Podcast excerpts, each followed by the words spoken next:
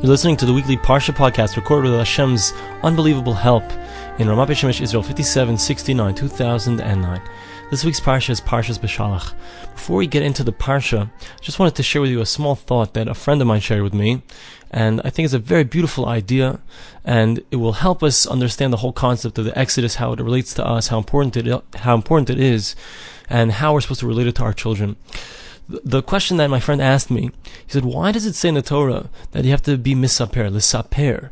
The Torah keeps saying you have to tell over. Why does it say to tell over with the lashon of sipur, which means to tell a story? Why doesn't it say daber, to speak, lomar, to say? Why is it lisaper, to tell over? And what he explained to me was that the concept of Yitzias Mitzrayim, the Exodus, it can't be something which is history. It can't be facts that we take down and we memorize for a test, for a history test. That's not what the Exodus is to us. It's something that we remind ourselves of every day. But the mitzvah of Sipur Yitzias Mitzrayim, the commandment to tell over the story of the Exodus from Egypt. What's a story? What's Lissaper means? It means to tell a story. What's a story? A story is something that you feel, you sense, you feel like you're part of that story. It's like this is not a good comparison, but it gives us the idea of what it means to be inside of a story. There was a certain rabbi I was once speaking to, and he was telling me how he was talking to one of his students, and one of his students had said to him, in a in a kind of sheepish way, that that um, when she was reading the Harry Potter books, so in book number six, I believe it was, so Harry Potter's mentor Dumbledore he dies. And so when she was reading the book, she cried when Dumbledore died. And she said to her Rebbe, to this rabbi, she said, when my grandfather passed away, I didn't cry. But when Dumbledore died in the book, I cried. And so the rabbi was telling me this as, you know, like a sad comment to where we're holding as far as being in touch with reality. But the point that I'd like to bring out of that story is that when you say over a story and when you say it over right, you get involved in the story. The story becomes something you're living. You can be emotional. You can be, you can cry over somebody dying. It's a fictional character. He died in the story. A great mentor of Harry Potter dies and everyone cries it's it's a little bit funny, but it's true because a person who's telling a story, if you tell the story right, you get involved in the story, and that's why the Exodus, the Yitzias Mitzrayim, this story is something that we tell over to our children.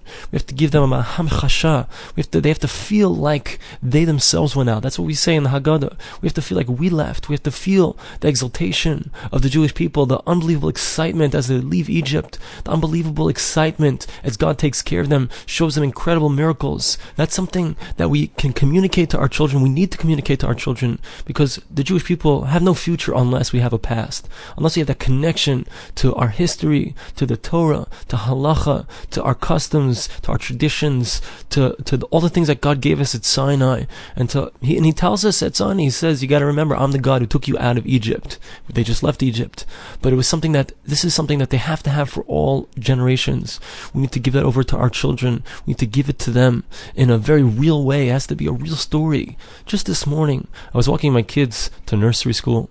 My my boy he goes to cheder. He's in mechina. He's five and a half. My daughter's four. And when I'm walking them there, it's about a ten minute walk. I like to tell them about the parsha, talk to them, say a devar Torah, give them a little bit of something that's connected to Hashem. So I was talking to them about this parsha, about Yamsuf, Kriyas Yamsuf, and my daughter turns to me. She's four years old, and she says to me, "Daddy, we were there, right?" And I said, uh, "What do you mean?" She's like, "We were there, right?" I'm like, you mean our neshama, our soul was there, perhaps in a different body? And she wasn't sure exactly what I meant, but she said yes. And I said who told you that? Where did you get that from? Did your mora tell you that? She said, no, her mora didn't tell you that. How did you know that? She said, I know, I know. And I think this is the goal that we should have when we give over the Torah to our kids, when we give over the excitement that we have for mitzvos. Because if we try to force our kids, they're not going to be interested. But if we show them that we're excited about something, naturally they want to do what we want to do. And if we force them, it's not going to go. But we need to give it over to them in such a way that they know. They know inside themselves. They're not sure where they know it from they, they know they didn't hear it from their teacher. They know that they know it from somewhere. They think it's from themselves. That's, that's what it means to give over a story. To give it over so that they have it on their own and they feel like it's a part of them and they're a part of the story. That's how we need to give over to our kids the story of the Exodus. Now let's come to this week's Parsha, Parsha Beshalach. And there's something very interesting I'd like to point out. That's a concept that the Nefesh HaChaim brings down. We're actually going to learn it in perhaps a few weeks in the daily Kabbalah lesson. but I wanted to share it with you here because it's a very powerful idea. He brings down the pasuk in this week's parsha, chapter 14, verse 15. And let's get a little bit of the background, what's going on there. They're standing at Yamsuf, they're standing in front of the sea, and they're looking out at the sea. In front of them, there's no hope. Behind them, the Egyptians are chasing after them, coming to enslave them again, coming to kill them. Who knows what the Egyptians are going to do with them? Sounds of war on either side. There's no, there's no chance. And they start to call out to God, and they start to daven, they start to pray. And Hashem says to Moshe Rabbeinu something unbelievable. You wouldn't have expected this. This is chapter 14, verse 15 again. God says to Moshe, Ma titzak Eli, why are you calling out to me? Daber al b'nei Israel so. Speak to the Jewish people and let them move. Unbelievable thing. God says, this is not the time to be davening. This is not the time to be praying. This is the time to be moving. Now the question obviously here is if there was any point in Jewish history where all of the Jewish people were together in a place with intense danger, it was at this point. This is a time they shouldn't be praying. They shouldn't be calling out to God, God save us. Why, is God telling them not to be calling out? Why is God telling them move? What's the understanding of this? This is the question of the Nefesh HaChaim. I'd like to share with you the answer the Nefesh says along with the commentary of Rabbi Zion Epstein, who on the New Feldheim, the Hebrew version, he has a whole beautiful perush, a whole beautiful explanation on the Nefesh. He brings in all kinds of different Sifrei Kabbalah from the Kabbalah books and from all kinds of different from the Gra and the Ramchal, all kinds of beautiful ideas. I'm going to share with you a little bit of the Nefesh and a little bit of what Ben Zion Epstein says. So starting with the Nefesh he's speaking about the idea that corresponding to how we behave is how Hashem deals with us. Corresponding to how the human being, how the Jew acts, that's how Hashem brings down his shefa, his influx into the world. This is a concept. Hashem is Hashem is called Tzilcha the shadow by your right hand, corresponding to how we act. That's how Hashem deals with the world. Thus, the Jewish people, when they were standing there, on one side of them were the Egyptians, on the other side was the Yamsuf. What was their response supposed to be? It wasn't supposed to be tefillah. It was not supposed to be prayer. And the reason was because they had to show a level of emuna, of trust, of bitachon, of absolute faith in God. By showing that emuna, by showing that faith, so they showed that they trusted completely in God, so God would fulfill that trust and perform a tremendous miracle for them. By them walking into the sea, that showed that they trusted in God. Why? Because God told them to do this crazy thing. Walk into the sea. It's not a logical thing. Walking into the sea means certain death, but when God says to do it, you do it. And you have faith in God that He's protected you and taken care of you until now. And in the merit, in the zechus of the fact that they listened and they indeed had faith in God. They trusted God, that God would take care of them. They walked into the sea, the sea split. But the miracle was brought about because of their faith, because they trusted in God, because they showed they did something which was above their nature. They walked into the sea, which was a place of certain death. They did that. They did something which was above their nat- nature. So Hashem, God responded in kind by performing a miracle which was absolutely above nature, like nothing the world had ever seen before. He split the sea in front of the Jewish people. They walked through on dry land. The Egyptians walked into the sea as well, and they were deluged by the water, and not a single one of them remained. That's what the Nefesh HaChaim says to give us more of an understanding, Rav Epstein, in his commentary, brings down a concept from the Gra and he explains as follows. He says something very interesting. This is actually a Rashi on the pasuk in Shmos Perek Yudal, chapter 14, verse 19. The verse says there that Vayisa Malach Lifnei. The angel of God that was going in front of them, it went behind them. So what does it use? Why does it use the lashon? Why does it use the language of Malach Elokim, the angel of God, with the name Elokim? The name Elokim always denotes strict divine justice. What was it coming to teach us by saying the angel of God, Elokim?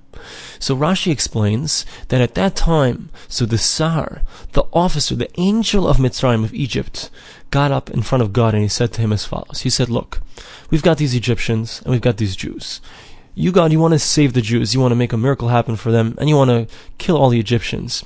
I have something to say about that. In in my opinion, if you look at the Egyptians and you look at the Jews, they're not so different. The Egyptians worship idolatry. The Jews worship idolatry. Why should we save the Jews and destroy the Egyptians? If anything, they should all be drowned in the water. Now, this time, this statement of the Malach, this angel who was in charge of Mitzrayim of Egypt, It was correct. It was really true. The Jewish people, if they would be judged according to strict justice, if they would be judged this way, there was no way that they had a chance. They had no way out. Brings down of Epstein from the Gra that in fact if they would have davened, daven, davening can only help you to get what you deserve. It can't help you get anything more than that. And in fact, it couldn't have helped them. Prayer alone would not have been able to help them at this time. Because they indeed were just as bad as the Egyptians in a certain sense. They worshipped idolatry just like the Egyptians. They were worthy of death just like the Egyptians. Just as that Malach, that angel had said, heaven forbid. However, there was a secret that the Malach, this angel, didn't know.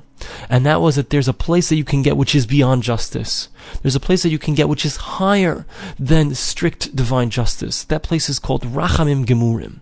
Rachamim Gemurim means absolute, complete mercy. And that place is something which is above divine justice. But in order to be above divine justice, so it has to be in a place that's above logic. Because logic dictates justice. Logic says, look, these people, they're deserving of death just as much as these people. There's no reason that we should distinguish between They should all be killed. However, there's a level which is above logic, and it's referred to as keser.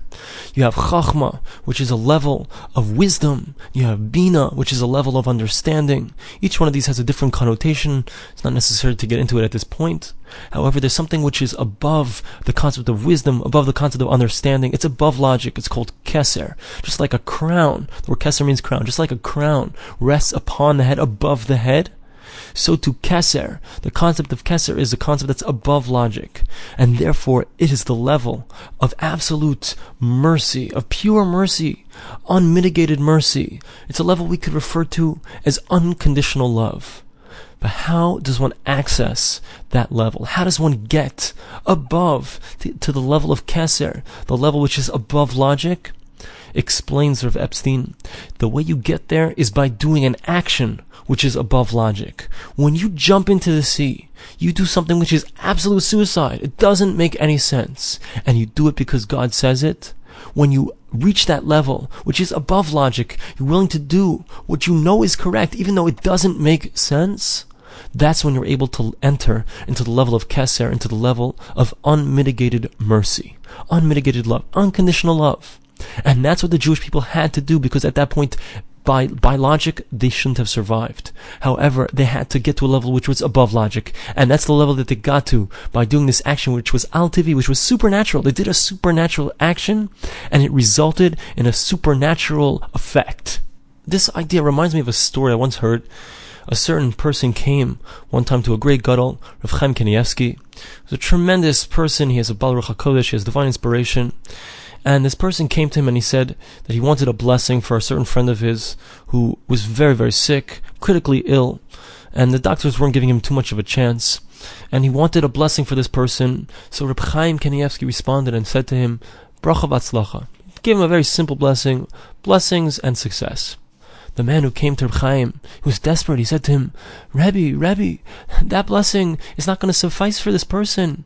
He needs a tremendous blessing. He needs a tremendous Yeshua, a tremendous salvation.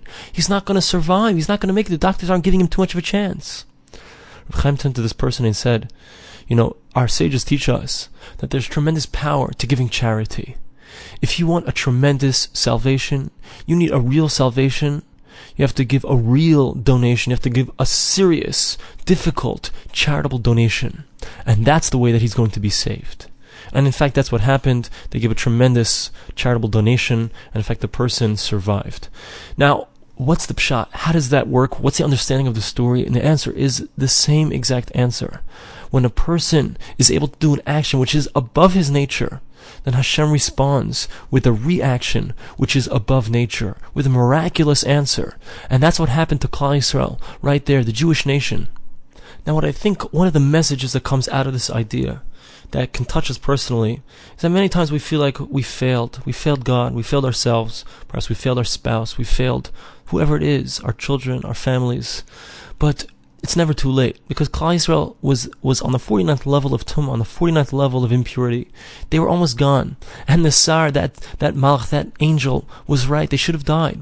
But they were able to do an action which was above the natural, supernatural action, and was able to have a supernatural reaction.